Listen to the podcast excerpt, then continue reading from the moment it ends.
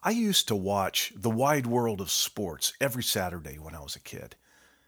I would hold my breath during the show's intro and wait for the skier who fell off the slope like a rag doll. You know that guy?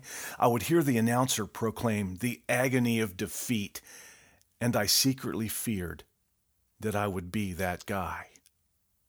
In fact, to this day, whenever I fall short or fail at something in life, it's that scene that plays through my head every time. I'm Ansi McLean, and this is Resisting Enlightenment.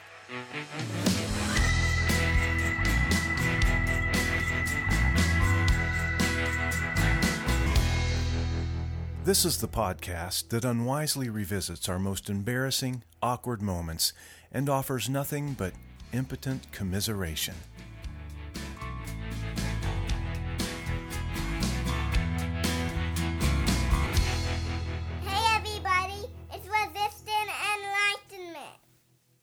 One Sunday a few weeks ago, I watched the Colts play the Broncos, a struggle between two strong teams that had all the tension and drama football fans want in a game.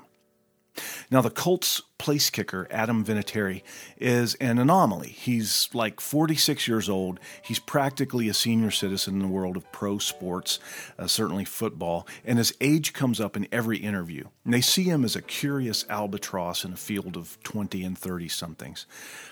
I mean, this is a game that chews players up and spits them out by their mid 30s. Vinatieri also happens to be one of the game's nicer guys. He's respected and loved by his team, their enthusiastic fans and friends all love him, they've known him for years. But this particular game, Vinatieri was having a bad day. Three previous kicks were missed. One nicked the goalpost and bounced away not giving the team those three points they needed to keep moving ahead. The other two kicks missed the goal entirely, going outside, while a stadium of fans groaned. Now, in the fourth quarter, the cameras caught the look on his face as he warmed up on the sidelines for his fourth kick. The Colts had the ball and were trying unsuccessfully to run or pass it up the field. There were two minutes left, and the score was agonizingly locked in a tie.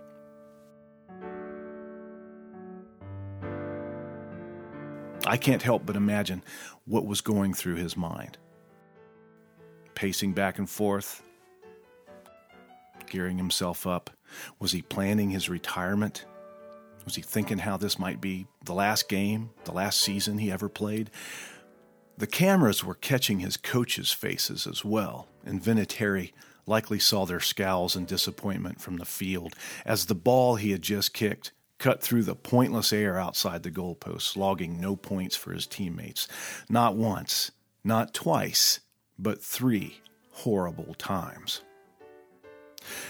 The Colts' fourth down was here, and Vinatieri made his way to the field. He faced the 40 yard expanse that stretched between him and the seemingly elusive goalposts. The ball was snapped, it was placed before him, laces out, and he took those four strides toward it. He had made those same four strides a million times before, the timing of which has to feel second nature for a man who's had more than 30 years of practices. He played in five Super Bowls, for God's sake. He can do this, but this kind of game would have anybody second guessing themselves. Should it be five strides? Three longer ones? Was it his approach to the ball those last three times that threw him off? Too late now, man. Just got to do it. Four strides and a kick.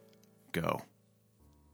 Everyone in the stadium and us at home, we held our breath as the ball went airborne and cut a swath toward the two stubborn yellow posts.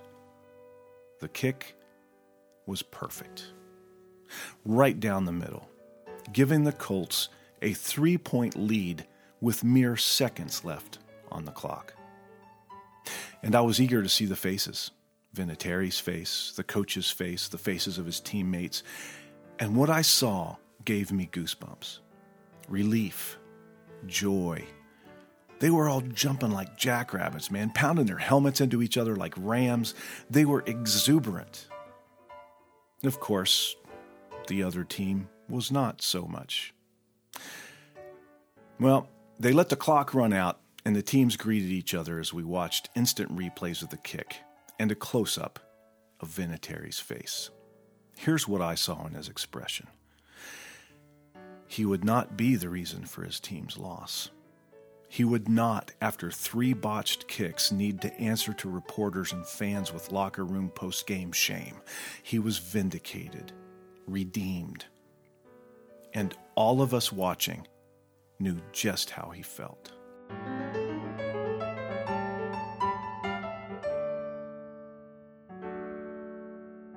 Because we know the shame of losing, we are able to feel the triumph in overcoming a slump.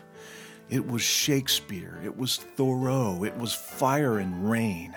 I will never forget the face of a 46 year old man who made everything right.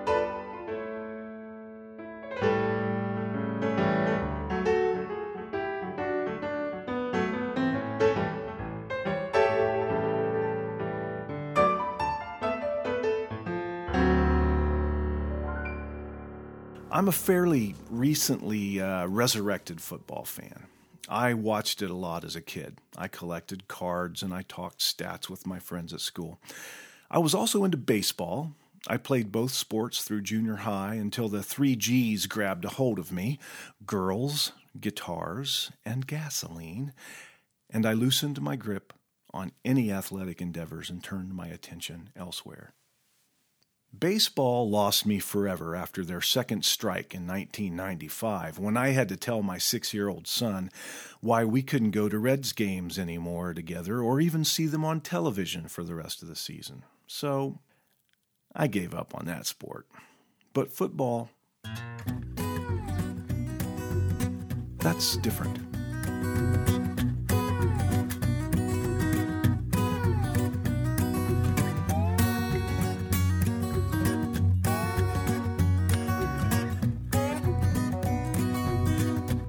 Four years ago, I married a Baltimore Ravens fan, and Dina Lynn and I started watching games together.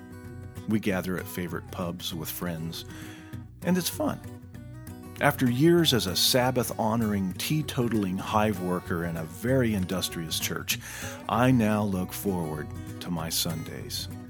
there's beer, there's noise, there's junk food, and football, and all is well with the world.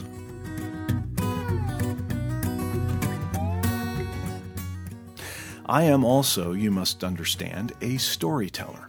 And the stuff that interests me about the game is very likely not at all why others watch. Instead of stats, I see allegory, the struggle we can all relate to, not just for the gladiators who bang into each other fighting over territory, but all of us, the little guys, the meek. We all have our monumental struggles. And we need the inspiration that comes with the game. We need to be vindicated. We need redemption of sorts, and knowing we share this struggle with others in our human family.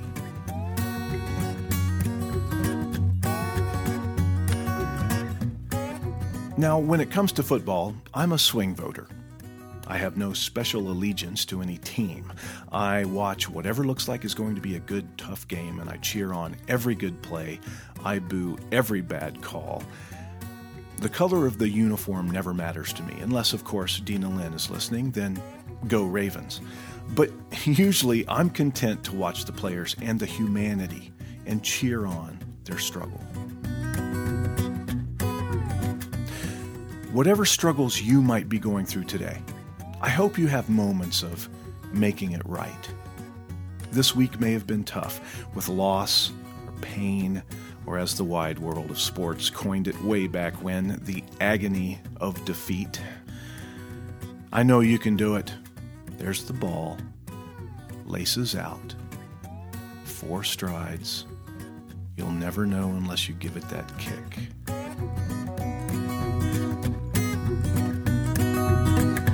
Had a hard time, honey.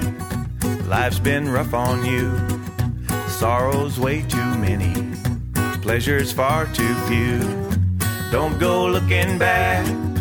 Don't go looking back that way.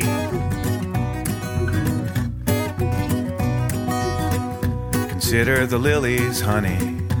They don't toil or spin. Don't know where they're going Don't fret where they've been.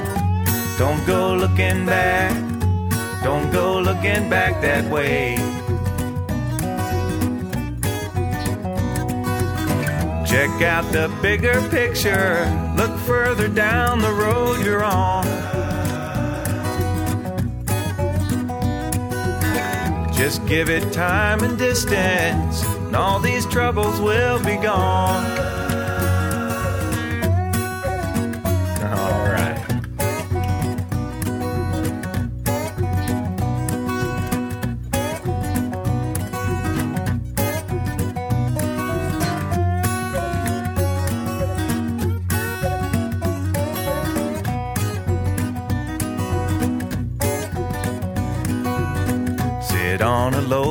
Petal, soak up the here and now. Life's little situations turn out okay somehow. Don't go looking back, don't go looking back that way.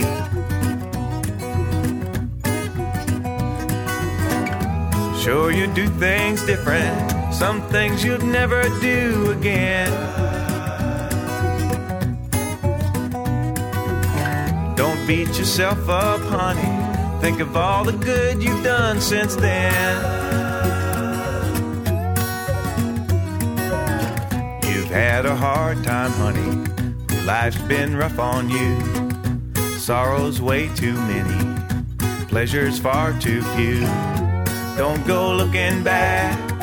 Don't go looking back that way.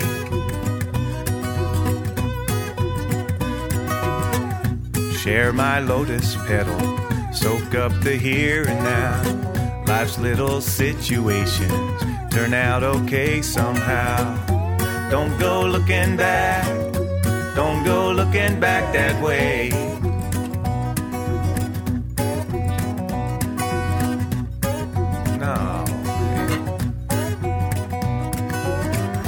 Don't go looking back, don't go looking back that way.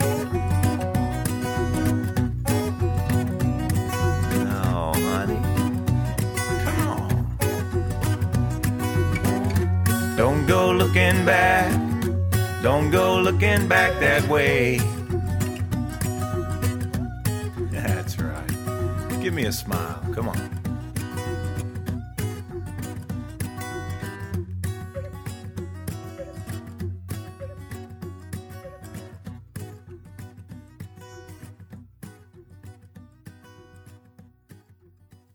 This episode of Resisting Enlightenment is brought to you by the Carol and Bob Rallenberger Foundation because they had some money and created a foundation. They'll let you know when they figure out what they're going to do with the foundation. For now, they're just trying to get the word out. Also by Experinexus, forging a better world through unclear intentions and vague marketing slogans. Experinexus, we're there. We're the future. We're around the corner. Also by Kutcher and Kunis Films, whose new romantic comedy, Fine, I'll Just Be Over Here Then, will be in theaters Friday. Also by listeners like you, who tell your friends about the podcast and rate and review it so others can see for themselves just how awesome it is.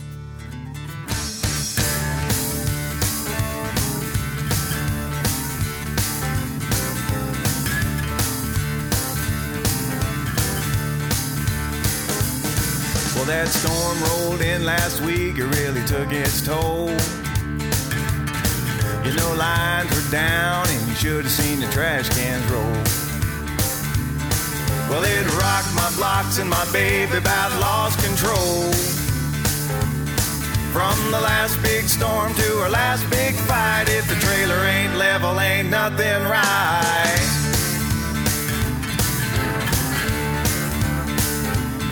From the last big storm to our last big fight, if the trailer ain't level, ain't nothing right.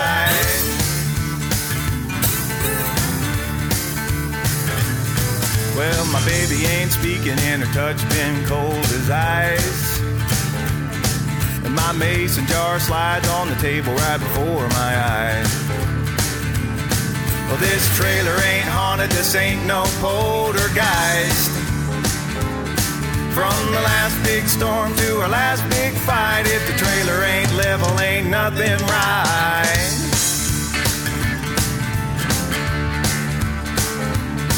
From the last big storm to our last big fight, if the trailer ain't level, ain't nothing right.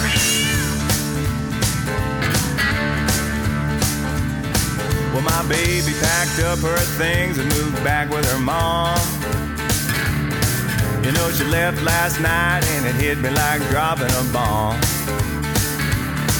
She said this ain't her idea of a home, sweet home. From the last big storm to her last big fight, if the trailer ain't level, ain't nothing right.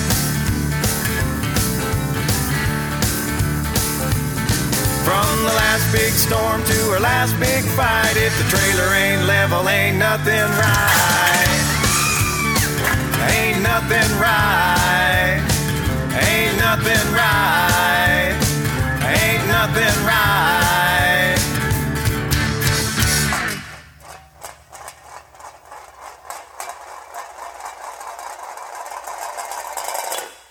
He looked like you, the same hair color, the same eyes, even the eyeglasses. No wonder the sales clerk passed him off as you when he presented your photo ID charge card. That was four days and $3,000 ago. Syntech Laboratories presents a new technology that will revolutionize the credit card industry and stop credit card fraud forever. The new Scratch and Sniff cards by Visa. It's common knowledge that no one smells quite the same. Each person's special chemistry gives them an odor that is unique and sets them apart from all others. We at Syntech took this knowledge and applied it to a growing problem credit card theft. Your new Scratch and Sniff card by Visa will have a sample of your scent permanently applied in the corner by your photo. Sales clerks need only to scratch, sniff, and identify in three easy steps. So now, with the help of Syntech Laboratories, there's an answer. The new Scratch and Sniff cards by Visa. Now there's no mistake. It's you. I had my thumb in the air on a southbound road, just stepping into Mississippi. Now let me warn you about the story that's about to unfold. It's gonna sound a little trippy. I've been walking most the morning on this hot and hazy day. I heard a distant rumble, stepped back and looked its way. Hey, broken down Chevelle rolled to a stop ten feet away. Its radiator steaming hot and drippy. Well, the door came creaking open and I took a look inside, and the smell was anything but ordinary. Now, Lord, I said I'm grateful, but when I prayed for a ride, I had hoped for something just a bit less scary. His fingernails were long and caked with many moons of dirt. He had several days of whiskers and a booger on his shirt. He said his name was Lawrence, but his feelings would be hurt if I ever called him anything but Larry. Larry. Well, Larry asked me where to with a weak and yellow grin. I said I'm off to see a friend in Nacogdoches. Well, isn't that uncanny? So am I. He said, hop in. This Mississippi sun can be ferocious. So I slid across the upholstery like a greasy plate of fries. Buckled up my seatbelt and closed both my eyes. I'd seen my share of danger. I'm not a stranger to surprise, but it usually comes along in smaller doses. Smaller. He said the ride's free, there's just one price to pay. Listen to my story and pass it on one day. That's what I'm doing.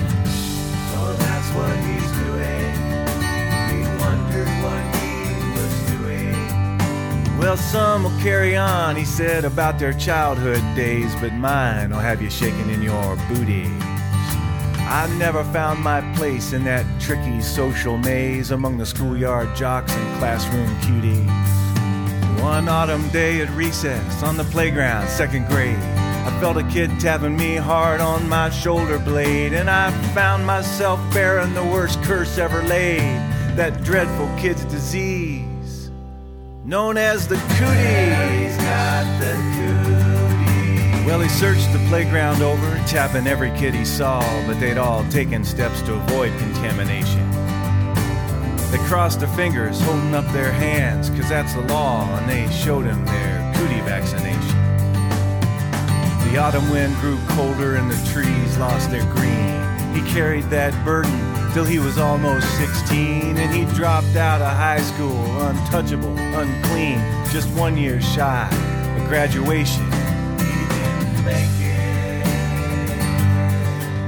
So he's traveled along, oh, these many years, the back roads along his own special trail of tears.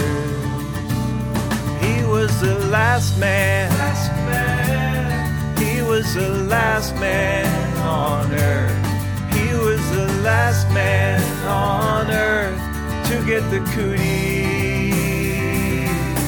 He was the last man. Last man. He was the last man on earth. He was the last man on earth to get the cooties.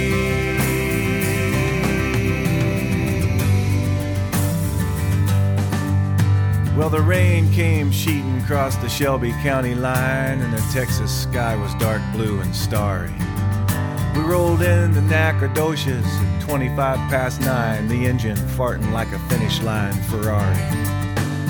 We sat there for a moment, Larry looking deep in thought. He stuck out a shaky finger and he touched me on the spot. I rolled up my sleeve and showed him my cootie shot. I said, Ain't nothing personal, man. I'm sorry, but not that sorry. Larry had this look I've never seen before or since, and I don't know why I thought it so surprising. But there was pain in his eyes, so sharp it'd make you wince, a struggle worse than Holyfield and Tyson. And I saw the bigger picture of a man bent with pain, the world on his shoulders and a bug in his brain. And I waved as he drove off, his tires flinging rain as he disappeared into the dark blue horizon. He was the last man. He was the last man on earth. He was the last man on earth to get the cooties. He was the last man. He the last man on earth. He was the last man on earth to get the cooties.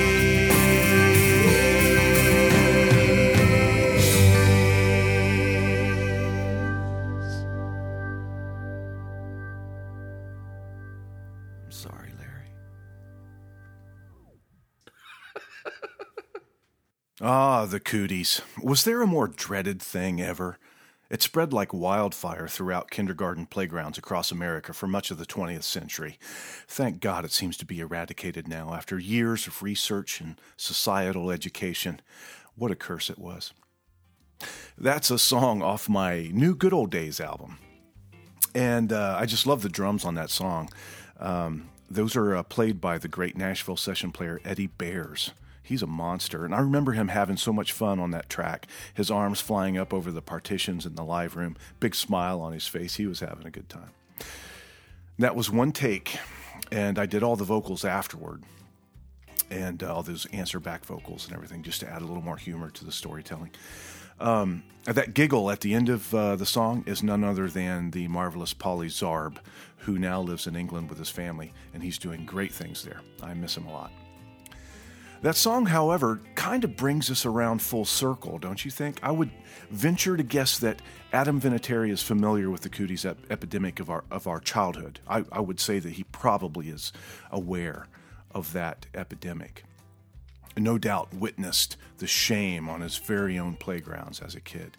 And I dare say the agony of defeat in sports can find its equivalents in the social weight of playground maladies like the cooties.